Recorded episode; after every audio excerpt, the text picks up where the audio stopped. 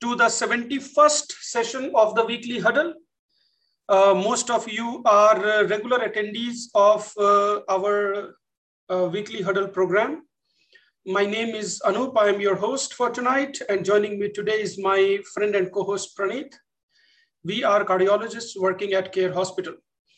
We, you all know the huddle format, so I'm going to skip through that today's discussion, uh, I just want to kind of um, bring about how this whole discussion started.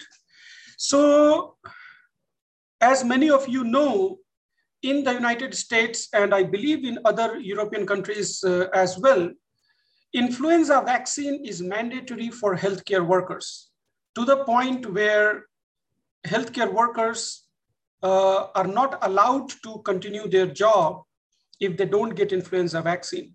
And the idea is very simple.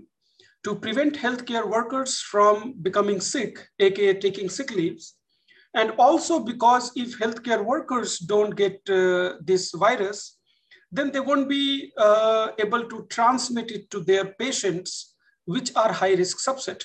So essentially, you reduce uh, your own infection risk as well as you improve safety of people around you. So after coming back to India, we started discussing about uh, is it is universal influenza vaccination the way to go? Uh, does it really improve outcomes and whatnot? We do know that in the Western literature, it is promoted and uh, there is data about uh, it uh, uh, being helpful. In ESC 2021, there was a recent trial which was published which showed that uh, influenza vaccination on day three of acute MI improves uh, cardiac outcome in the long run by reducing the risk of influenza vaccine and related cardiac morbidity following that. So we thought to ourselves, today is World Heart Day.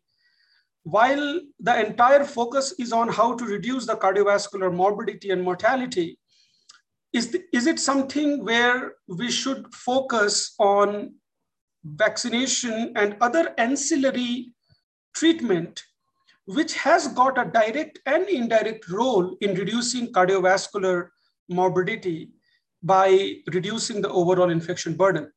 So the question that came was, should all of our heart patients get influenza vaccine? Should all the healthcare workers get influenza vaccine? Should everybody get influenza vaccine? And that's how this whole discussion came so me and Praneeth, we thought that we should that we should do a public program on the World Heart Day talking about influenza vaccine, aiming towards improving cardiovascular outcome, not only influenza outcome, but also improving cardiovascular outcome. So we tried to work through it and on the ground level, we were not able to execute it.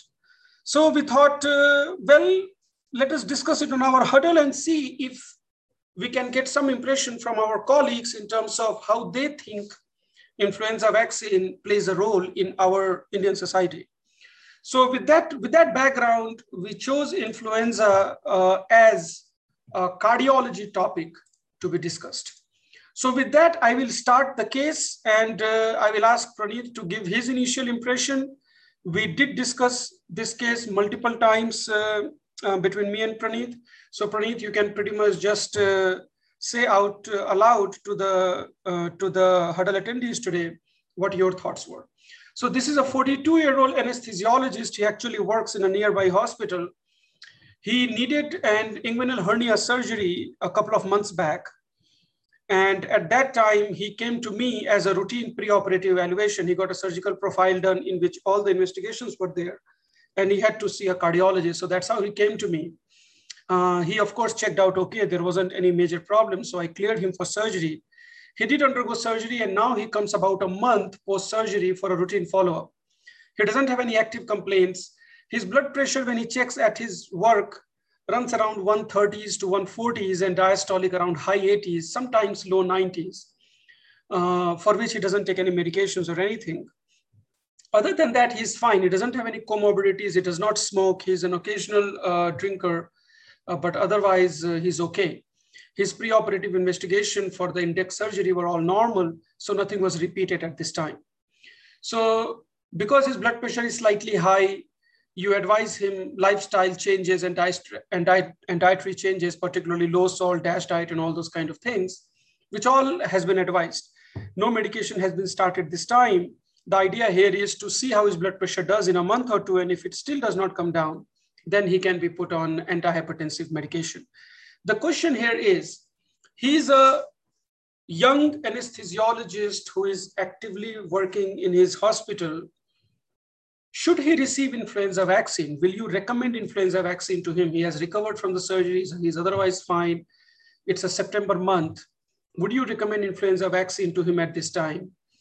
Uh, and then the question which I initially started with, should influenza vaccine be advised to all comers, means every patient? How about only heart patients? How about all healthcare workers? How about cardiologists in particular? And then when is the best time to get influenza vaccine in India. We know that in the Western country, because most of the influenza season is in the winter season, the vaccination program is somewhere around October, somewhere between September to November. Is it the same thing that we should be doing in India or how we should be going about? So Praneeth, you have a clinical case with you and then you have a general question about influenza vaccine amongst healthcare provider as well as patients. Please share your thoughts with us. Yeah, good evening everyone. So first thing about influenza vaccine, uh, I'll uh, the thought process that I had was uh, patients uh, who are immunocompromised or elderly, susceptible population, uh, children and uh, elderly, and those who are immunocompromised are susceptible to the seasonal flu, and it can get complicated into pneumonia requiring hospitalization. So the thought process is these are the vulnerable population and they deserve um, uh, vaccination. For, uh, as a cardiologist, now the patients who have heart failure, particularly heart failure with reduced ejection fraction, they also get uh, frequently hospitalized, and uh, the reason for hospitalization need not be cardiac, and it could be a non-cardiac reason in the form of these uh, flu infections. So now the uh, population that can get benefited is the heart failure patients and now with evidence uh, mounting up or uh, as i could became more aware is all those diabetic patients and hypertensive patients who are more than 65 require vaccination and those patients now having heart disease with the current evidence of uh, showing that each and every heart attack patients having a benefit so probably it's like almost all the heart uh, patients now will be the so-called vulnerable population or who will be benefited by taking influenza vaccine. Now coming to the index case, who is a healthy doctor, otherwise has a non-cardiac issue, uh, came for something, uh, whether he needs a vaccination, my belief or my understanding is may not be. He is an apparently healthy male, so he uh, he does not belong to the susceptible population. So he even if he gets infected he might have a common flu and probably doesn't uh, end, end up having a hospitalization so for me the value addition of taking an influenza vaccine probably may not be that great. So i would not recommend him to continue vaccination uh, or take influenza vaccine. Then coming to all comers as i as i said the uh, my vulnerable population or the way I look at is the population which I already mentioned. Uh, coming to cardiologists per se, I am not vaccinated against influenza, and again, I believe uh, that unless you are physically fit enough and they do not belong to the vulnerable uh, population which I mentioned earlier, equally, I would not strongly recommend them.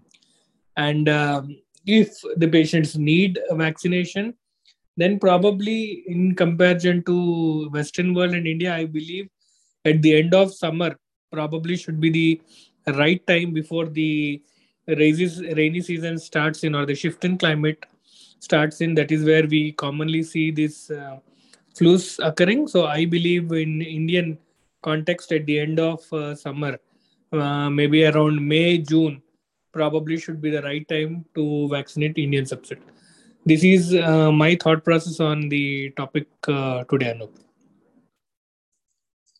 Praneeth, tell me about your cardiac patients. Uh, what is the proportion of your cardiac patients who are vaccinated with influenza?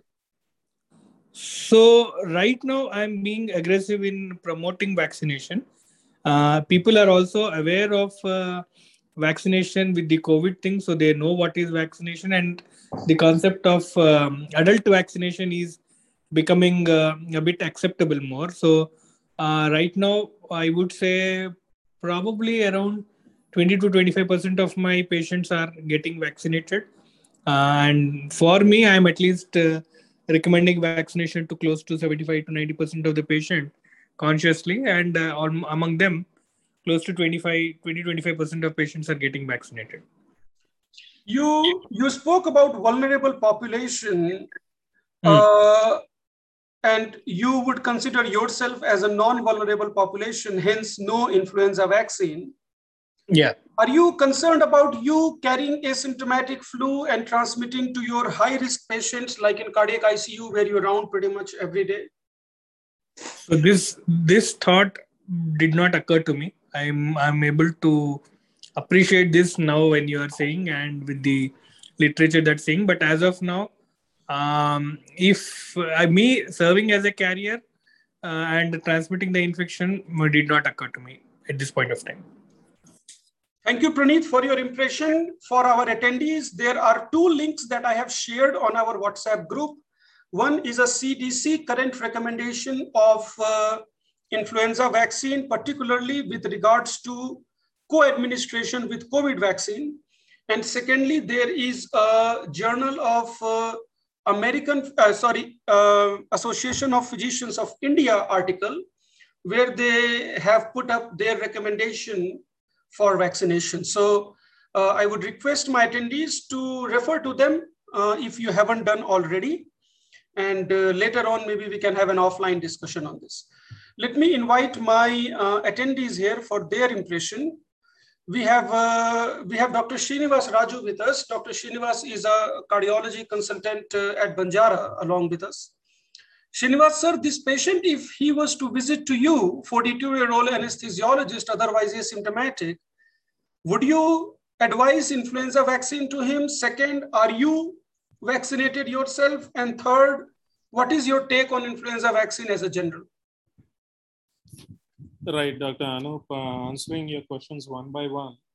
Uh, certainly, even though he's just 42 year old, uh, it's still uh, advisable for him to get vaccinated. The reason being, uh, unlike other uh, units, anesthetist is always around the patient, like probably who is intubation. So they are in touch with uh, secretions of the patient during intubation. So if he is an underlying patient with, say, either a chronic lung problem or a heart failure problem, these are the subsets of patients who are at a high risk of being carriers themselves. So certainly for the anesthetist, uh, it is indicated. And more so for us also, it is an indication, but uh, probably a little less as compared to anesthetist. But me, myself, uh, I'm not vaccinated. And the last question being, uh, what was the last question? Your general opinion about influenza vaccine, In whom we should be recommending this to? Yes. Apart from all the patients whom Dr. Praneeth has already covered, uh, patients with uh, renal failure, liver failure, immunocompromised patients, and those with HIV, apart from all the patients whom Praneeth has already mentioned, these are the subsets who do require a vaccination. And every year it should be done, and probably around the month of say September, October, uh, yearly ones, they do require a vaccination. And even patients on dialysis also, yeah, CKD and dialysis patients also, it's uh, correct to get them vaccinated.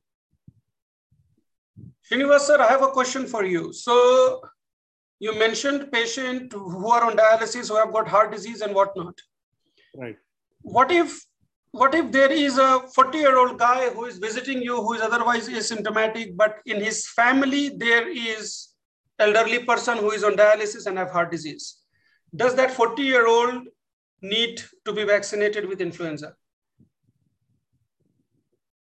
Right. If he is the person who is accompanying the patient all the time to the hospital yes hospital dialysis unit is a place where uh, all the patients are on dialysis. All the patients have diabetes, heart failure patients, CKD patients, and he is the one who's accompanying the patient all the time. So yes, certainly he can also be a candidate who is a carrier or transmitting it back home.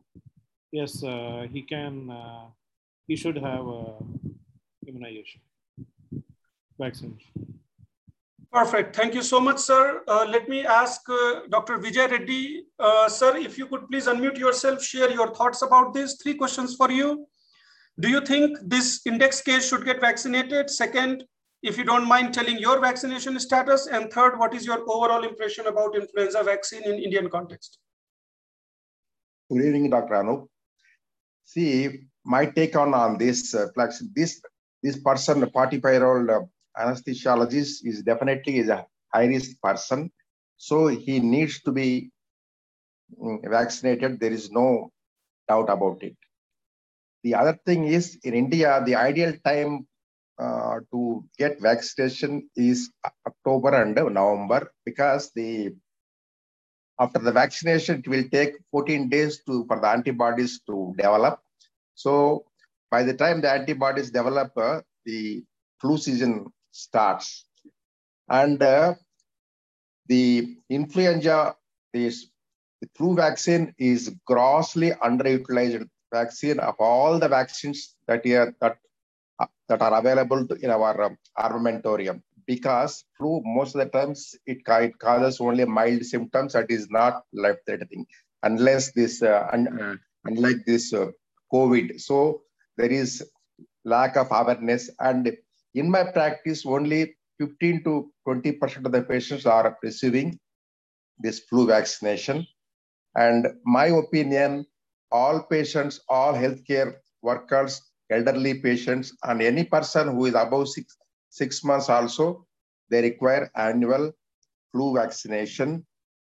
And the def definitely the high risk subsets like COPD and heart failure or uh, CKD and all that this dialysis, they require this thing. But even we are also partly responsible for the low levels of the, this flu vaccination because people are also not very much aware of this uh, vaccination of the flu. So it is our uh, responsibility to motivate the patients universally to take annual flu vaccination. Thank you, Dr. Anip. Thank you so much, sir. I remember early on in the COVID pandemic, uh, when India was disproportionately less affected with COVID, particularly kids were less affected with COVID. One of the thought process, not confirmed, but one of the hypotheses was that there could be some cross reactivity between the existing vaccination that these kids uh, may still be having, the so-called residual antibody response of various vaccinations that these kids are a part of, there may be some cross reactivity between those existing antibody response to the novel coronavirus, which could be one of the reason why kids uh, or people who are in developing countries where they are more exposed to respiratory viruses and, and whatnot, uh, that, that is the reason why COVID initially was seen less commonly in that subset. Well, the second wave kind of broke all the rules. But just to give a point that there was some thought process that vaccination as a general may be good for us, not just particularly related to influenza.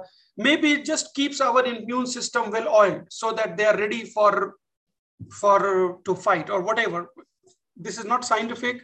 This is just what one of the 20,000 hypotheses which was brought in early on why India is less affected with COVID than other countries.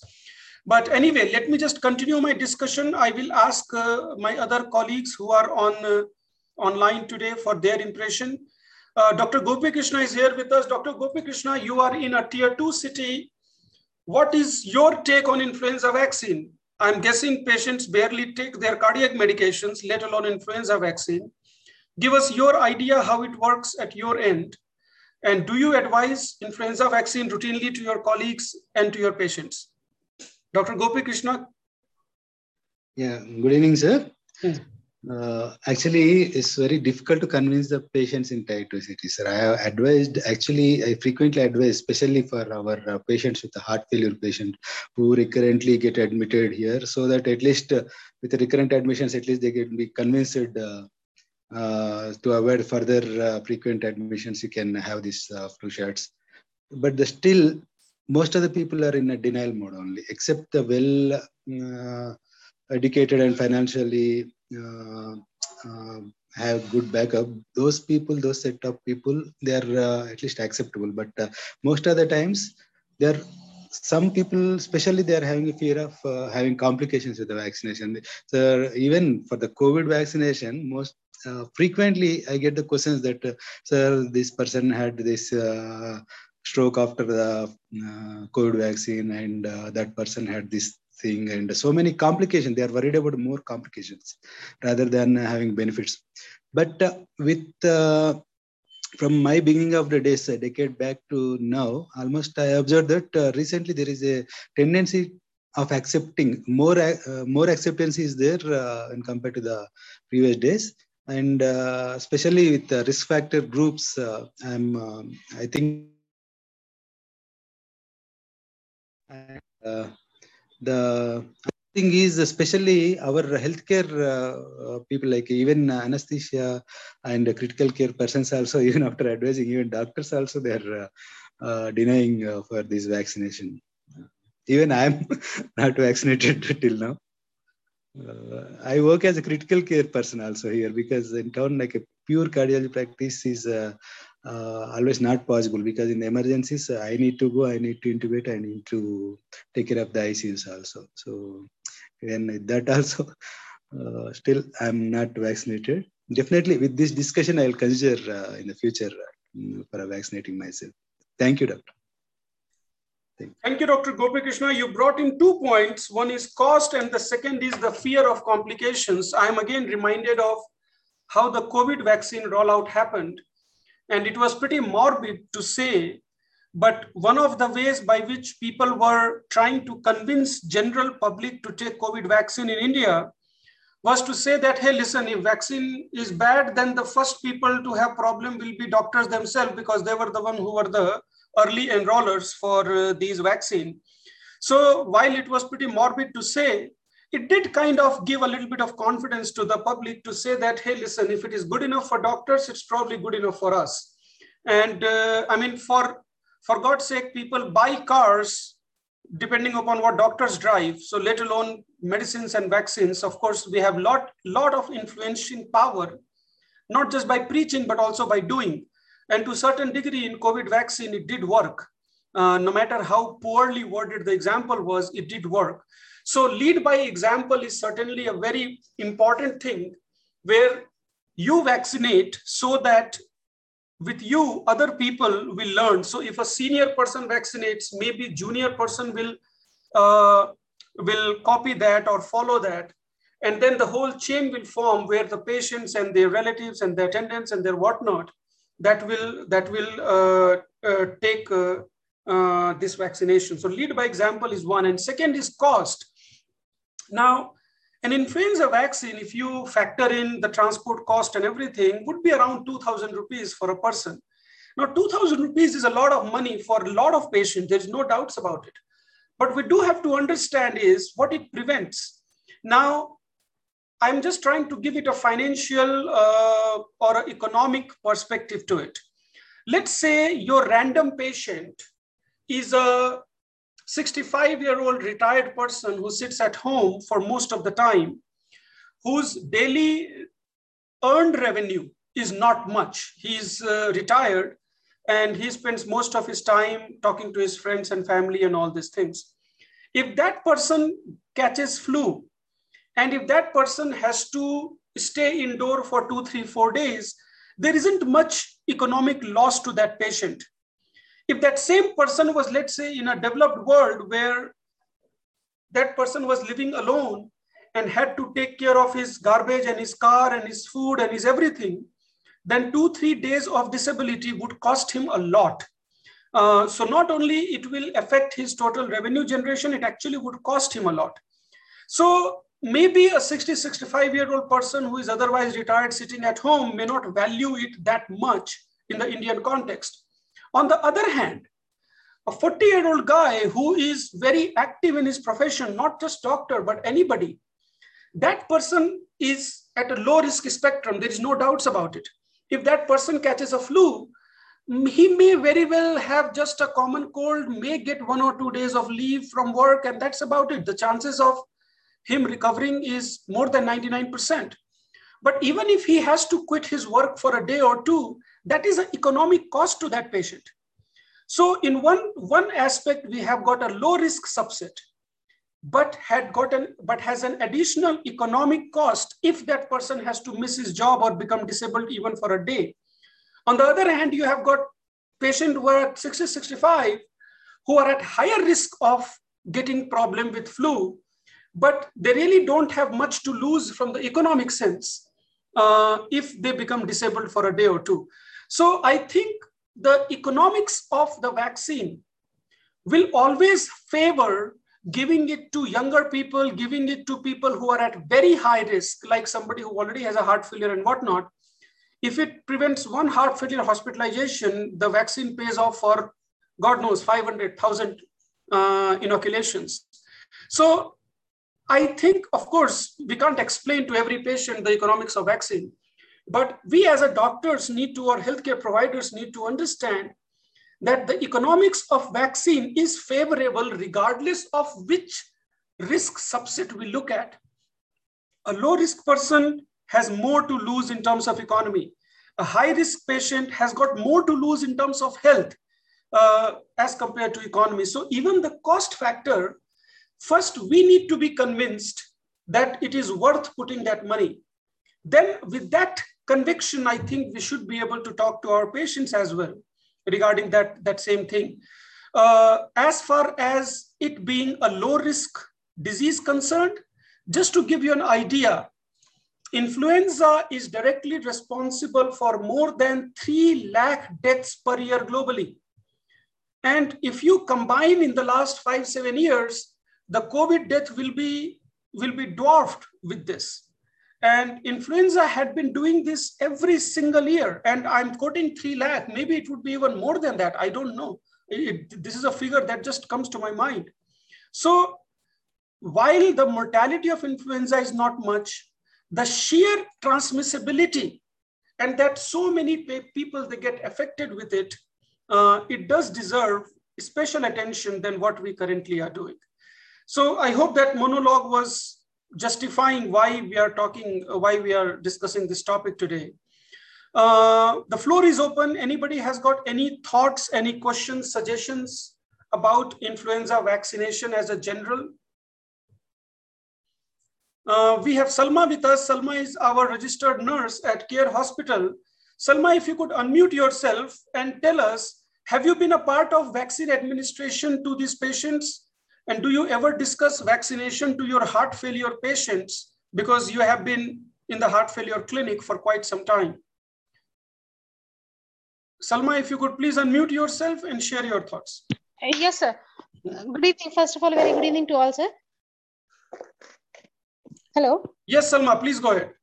Yes, we do advise it for almost all our patients, like uh, not primarily by ourselves, but yes, if any of the doctors have advised them, so when the patients ask us whether they have to take it as a follow-up uh, shot or not, we do tell them that they have to take it. And a few patients have also reported that since they have started taking the vaccinations, they're comparatively much better in the weather, which in, during cold weathers. So looking at that perspective, like we have a checklist, like yes, we have to remind every patient to take their flu shots. So we do, we, we, yes, we do practice that. And what is your overall take? How do patients perceive this influenza vaccine as like, what is their impression? Uh, like, as you were saying earlier, people who are like, uh, you know, kind of working and all, and who can afford it basically, don't mind taking it. Or otherwise, people who have somebody who can, you know, get them sponsored or something like that, even they don't mind. But yes, people who, who you know, this vaccination shot would cost them around, like if it's a combined thing like flu and influenza, influenza and the other vaccine that we give, it will cost them easily some four to 5,000 rupees. So they usually don't take if it is causing them, uh, you know, burden for their uh, financial component. Otherwise, many of the patients, yes, they take it as a regular dose. Like in fact, uh, there have been people who are, you know, taking it from years together. Like as a regular medication, they follow it, even this schedule. Sir. Thank you so much. Thank you so much, Salma. Anybody has got any other thoughts about the influenza vaccine as a general? Very good.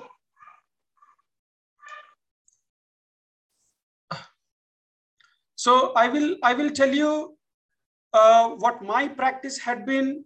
If this patient had to come to me, which he did come to me, I advise influenza vaccine to all of my colleagues every single healthcare worker, I think, should be vaccinated, not just doctors, but nurses, physiotherapists, uh, ward boys, name it, every person should be vaccinated.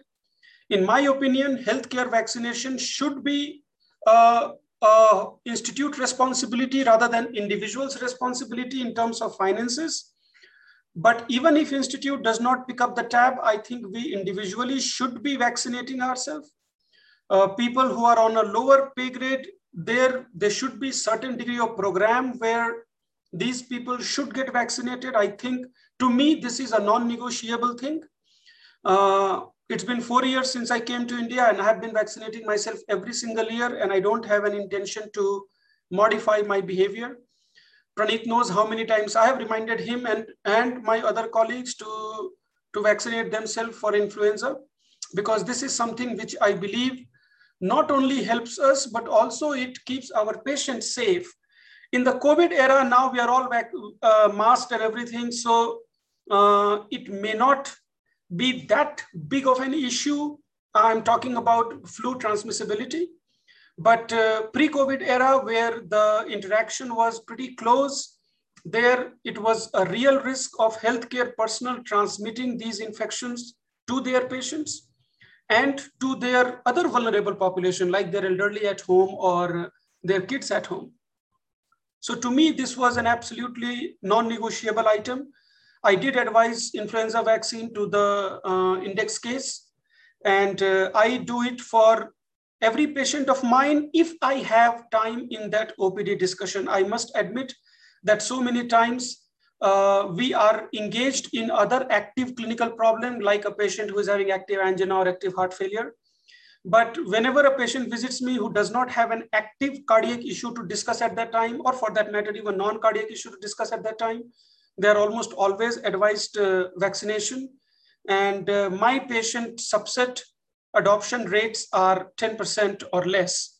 Uh, so certainly we do need to educate more. And I do believe that we need to do it by setting example. That is one way of doing it. Education and public platform and all these, they are there, but I genuinely believe that we need to do it by setting examples for ourselves. Um, anybody else has got any thought process before I ask Somaraju sir for his opinion? Okay, uh, sir, I think this is one topic where we can have a little bit of discussion with you in terms of how you perceive this and uh, what is your thoughts should we should we be more aggressive in vaccinating our colleagues our patients and uh, what is your thought on me advocating that doctors should lead by example? Somaraju sir?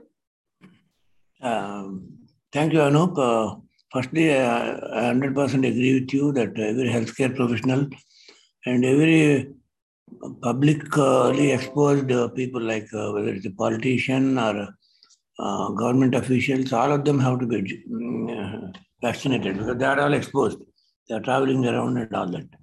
And having said that, uh, uh, after the last H1N1 uh, pandemic, what we experienced, it was quite significant. And I, am, I, I was I am I was very aggressive in the last several years of advising uh, every patient that comes to us with a cardiac problem to be vaccinated. Some of them we, we did help financially to try to reduce the costs, etc. And uh, my staff in the outpatient and inpatient go out of the way to remind the patients and uh, uh, make sure that they got it. And uh, then uh, ideally, everybody should be vaccinated, ideally. But then there are some issue difficulties there. But having said that, I think we should address the issue of patients who have allergy, patients who had previous anaphylaxis, patient who had uh, Guillain-Barré syndrome uh, related to vaccine or unrelated to it, we should address that issue. Somebody should talk about it. Thank you. Salma, you have something to add? Actually, I had a doubt, sir. Hmm. Uh, like uh, since you said like all the healthcare members should take it, uh, is it like you know our kids and parents like who are hypertensive and diabetic should also be given this vaccine, sir?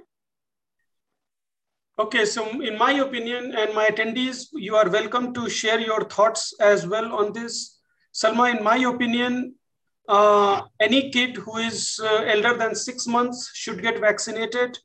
Uh, the upper age, there is no bar. And whether they are hypertensive or not, it really doesn't matter.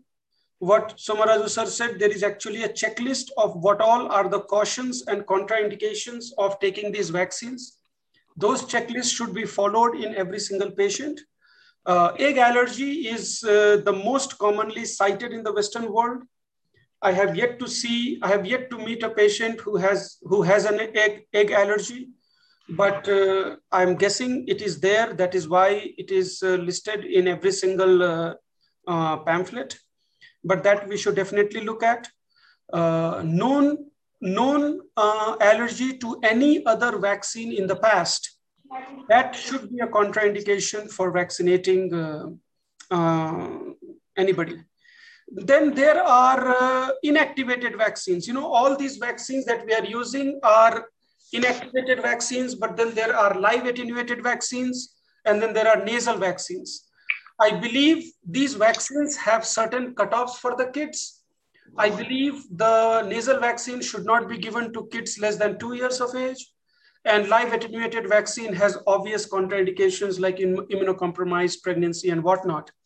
But if we restrict our discussion only to the routine inactivated vaccine that we give uh, to our patients, then other than generic contraindication, which is there for most of the vaccination, the age is more than six, uh, there is literally no other reason why they should not get vaccinated. That is my opinion. Thank you, sir. Anybody else can share their thoughts if they need to, yeah, or if they have any questions or anything, uh, they can ask. Uh, I will ask few questions to Somaraju sir or to Vijay, Vijay Kumar Reddy sir. Anybody uh, should be, anybody is free to answer these questions. These are just my curiosities which many of the times are unanswered in the Indian context. Of course, there are guidelines and whatnot, but we work in India, we don't work in the country which has issued the guidelines. So, um, Somaraju sir, just few questions, and then Vijay sir, you can also pitch in if, uh, if you want to add something. Trivalent versus quadrivalent. So do you have a preference or it really doesn't matter how many antigens are there in that vaccine? If quadrivalent is available and uh, affordable, I think we should go for quadrivalent. Then the second question is, sir, should we wait for the new antigen strain to come or you should just get whatever is available?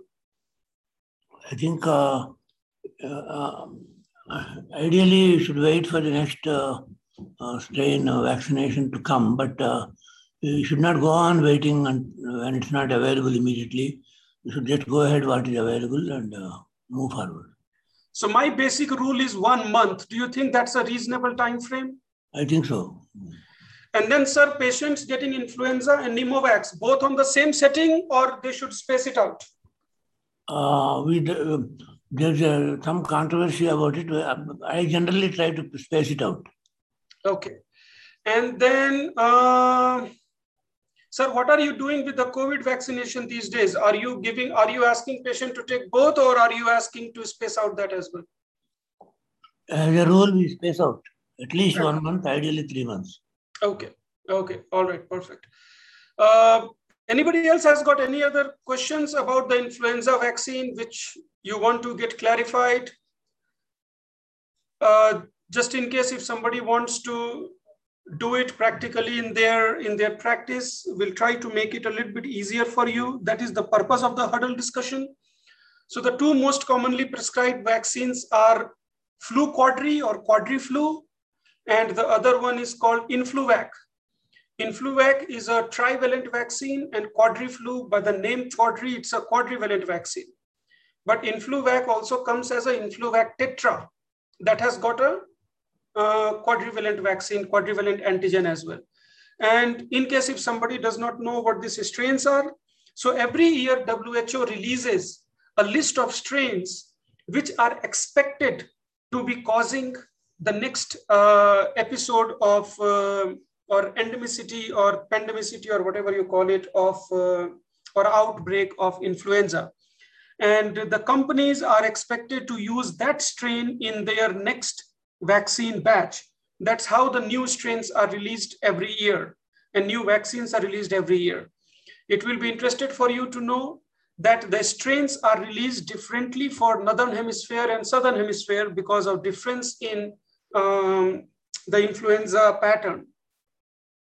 Uh, so most of these vaccinations that you go, it will give you the year. So if you go to the pharmacies right now, you will get the strain which will be 2021. So 2020, 2021, that will be the strain which is the old outgoing strain. The new strain should be 2122 strain, which to my understanding has not yet been released. Companies have told me that uh, this strain will be coming next month. Uh, the two vaccination that the, the two vaccine that I told you, Quadriflu is by Sanofi and Influvac is by Abbott.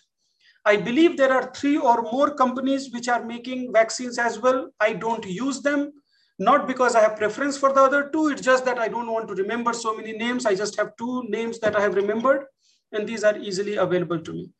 Each of these vaccines, they cost around 1,500 rupees.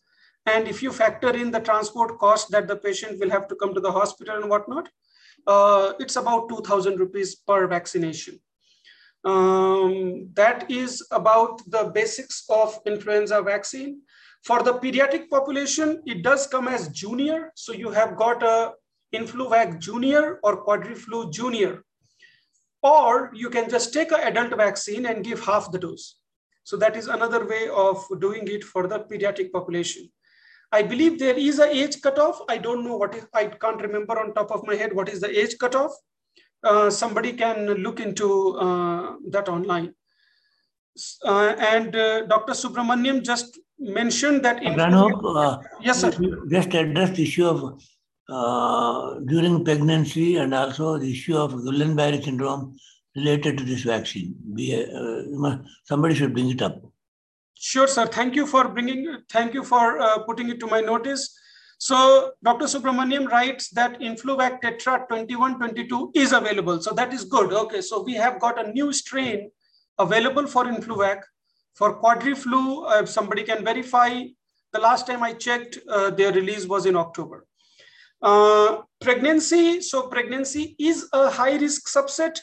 And in my opinion, every lady who is planning to become pregnant should get vaccinated for influenza. If they are pregnant, even then they can get vaccinated for influenza till the time they are getting the inactivated version, which is the names that I mentioned, the Quadriflu, Influvac, and all this. The live attenuated vaccines are the nasal vaccines and the pregnant ladies, they should not get uh, nasal vaccine. If they are not pregnant, then, then they are okay. Then they can get it and then after a month or so, they can plan pregnancy. Uh, Guillain-Barré syndrome or GBS is the deadly complication of influenza vaccination or any vaccination for that matter. But it has been very uh, systematically studied in influenza vaccine because of the sheer number, sheer volume of people getting vaccinated with this. I can't tell you what is the incidence. I can't remember on top of my head, but if I have to guess, it would be one in million or so, or maybe even less. Uh, Guillain-Barré syndrome is more common in those patients who already have some sort of immunological disorders.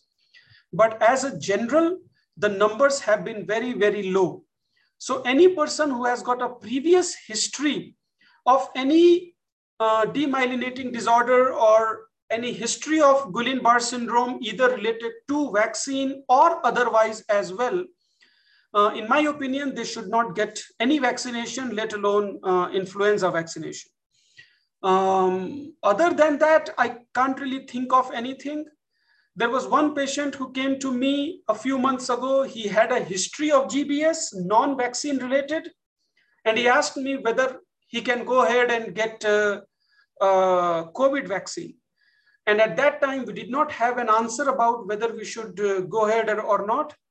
I told the patient not to take it because I consider that any vaccine has the potential to precipitate GBS. The other common questions that come is how about other demyelinating disorders? Like let's say you have got multiple sclerosis. Should a patient with multiple sclerosis get these vaccine? And I don't know if anybody knows the answer, although these diseases are not in the exclusion criteria laid by CDC. So CDC would still recommend that these patients can go ahead with vaccination, but I am not very sure about it. I typically tend to restrict giving vaccination to patients who have got some sort of demyelinating disorder of the central nervous system. That is just my way of doing it, uh, absolutely non-scientific. Okay, any other questions, any other comment, suggestion about influenza vaccine? Uh, Somaraju sir, what do you think about doing a vaccination drive for doctors? Do you think healthcare, healthcare providers should vaccinate themselves and come out in public to, to display their vaccination status? Uh, will that be a good move to the community to promote this, this so-called good therapy? Yeah, thank you, Anup. Uh, uh, I would say uh, uh, it should be done, and uh, how it can be done, and, I, uh, and uh, what is the better way of doing it. I think we should all have some something to um, discuss and then move forward. And the same thing applies to healthy living lifestyle for healthcare workers. And we go on telling our patients uh, to exercise, not to be overweight, and what food to eat, what not food, what not to eat. But uh, how many doctors do you think follow that? Uh, vaccination is a similar issue. Thank you. Right, sir. I think that you bring up something which which directly hurts me because you mentioned about weight management, and I certainly am overweight by any angle if you look at. Uh, but definitely leading by example, both in terms of behavior, diet, uh, what we consume, smoking, alcohol, they all go hand in hand together. And uh, vaccination is no different. But I have been trying to see how we can, um, how we can promote uh, vaccination amongst healthcare and healthcare worker and, and not just give them vaccination, but also uh, use this as a leverage to, um, to discuss amongst other colleagues and, and uh, uh, to common public that this is a good thing to have. I believe the other problem with influenza vaccine is it's annual in nature that these vaccines, because it needs to be taken annually, it certainly gives a little bit of, it's a little bit off-putting uh, to a lot of patients.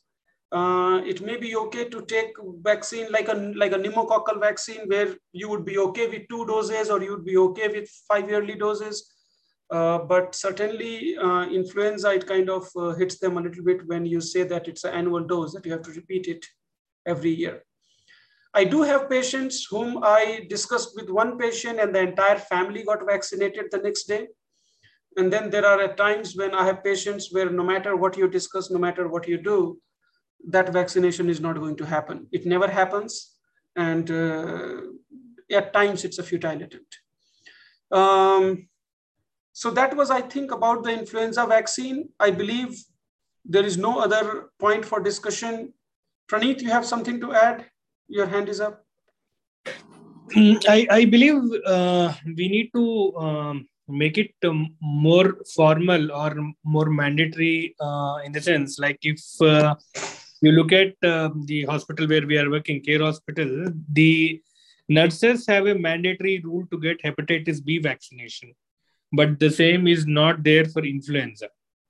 But, so if we talk about this thing and if we bring it as a uh, or if we bring it as an awareness that not only that we are protecting but even those patients particularly nurses who are working in icu and if they are the so-called carriers for uh, infection cross uh, infections and whatnot. Thanks to covid not every now everybody are wearing masks but even that is not there again because of laxity or whatever. So i believe then uh, if we bring this up as a notion as uh, you were mentioning that all the healthcare workers should be included as a mandatory and their vaccination status should be checked. And uh, only then they will should be eligible. Probably that is a long way to go. And um, again uh, because it is one year old the laxity comes in where again we as a human we tend to forget. The vaccination uh, schedules we do not uh, remember and if we pick it as a day or a time like what uh, is today I, I thought of myself getting vaccinated as this day where i can remember that every day on a world heart day i could get vaccinated again because of the vaccine not available i postponed. But there are a lot of reasons why these things do not happen. But the more and more we talk about these things and probably at an institutional level if we uh, regularize it where uh, all the healthcare professionals irrespective of uh, uh, the hierarchy both in terms of consultants and nurses or those who are in close proximity to patients delivering the healthcare i think has a long way to go Vijay sir, I think you work in a similar corporate setup as ours. What do you think? You think this mandatory vaccination program to healthcare workers, is it something that will work, that that idea will fly amongst the administrators? Vijay sir?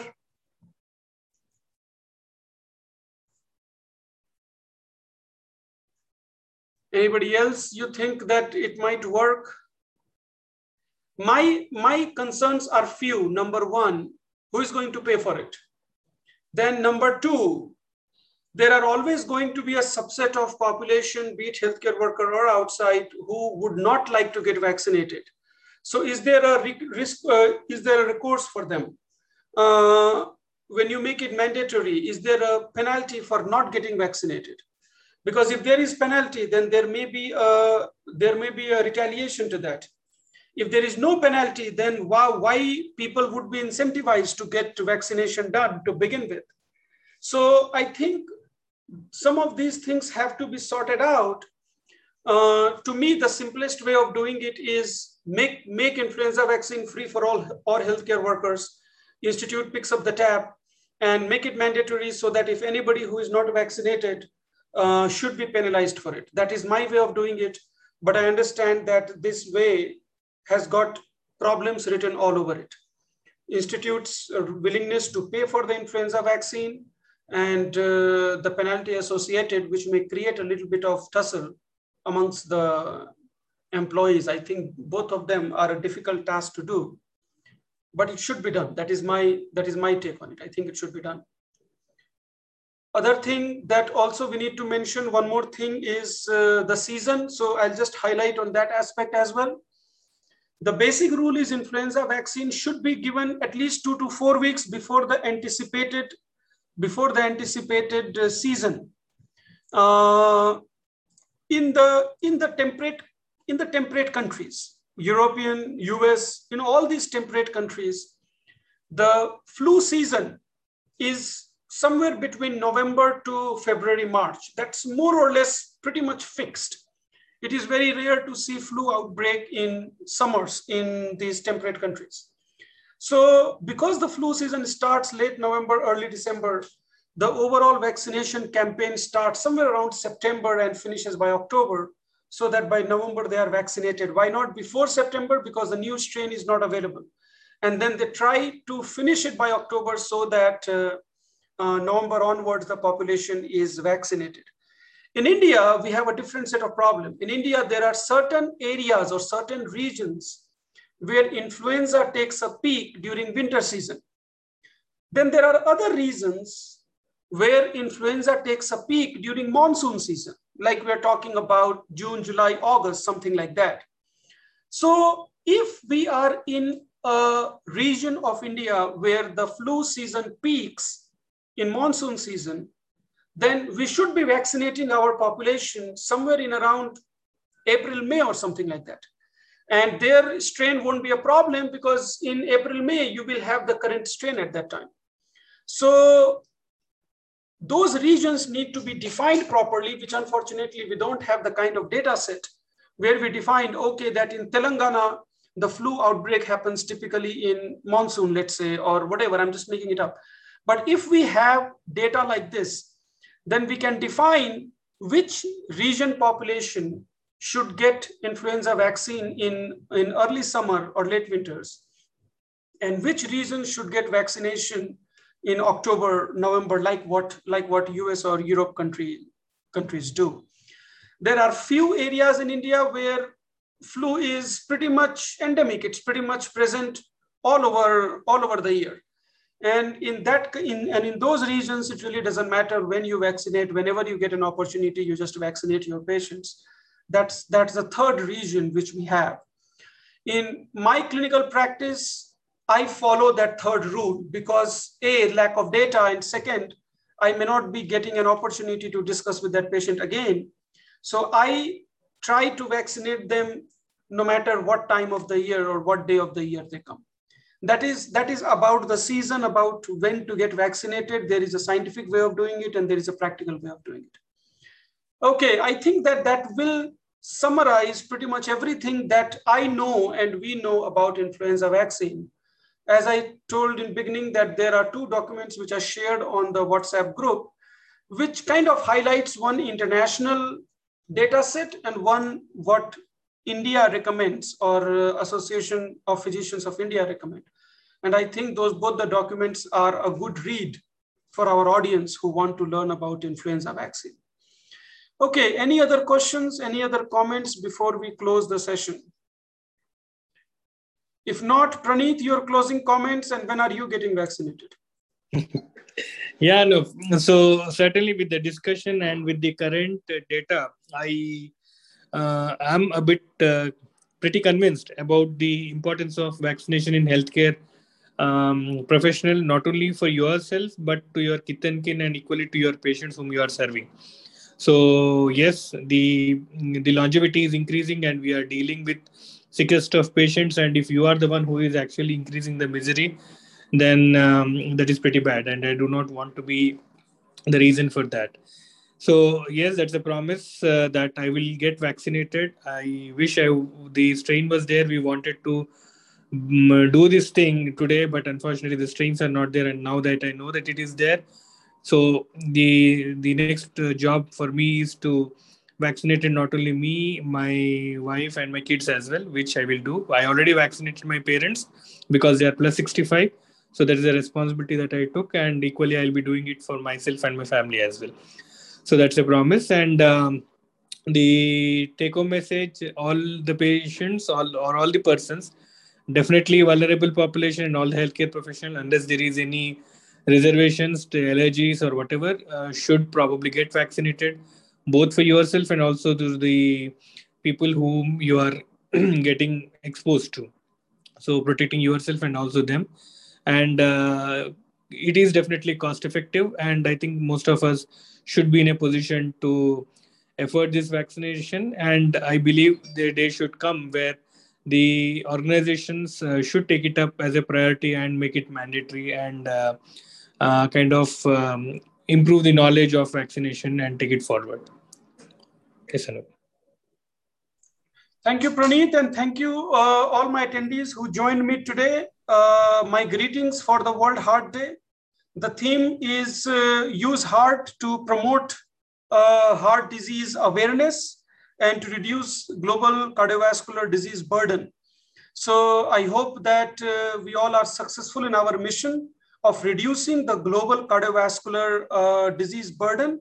We do our small bit and we uh, promote this within our patients as well so that they also do their small bit. Influenza vaccine is my way of promoting uh, cardiovascular health because I think the more people are vaccinated, lesser we will have cardiovascular morbidity. With this, I would like to close the session. As you all know, all these sessions are recorded and they are uploaded online for you to uh, listen to later. uh, or in case if somebody missed, they can go back and uh, listen to it during their dead time. Thank you, all of you. Good night. I will see you all next Wednesday. Thank you.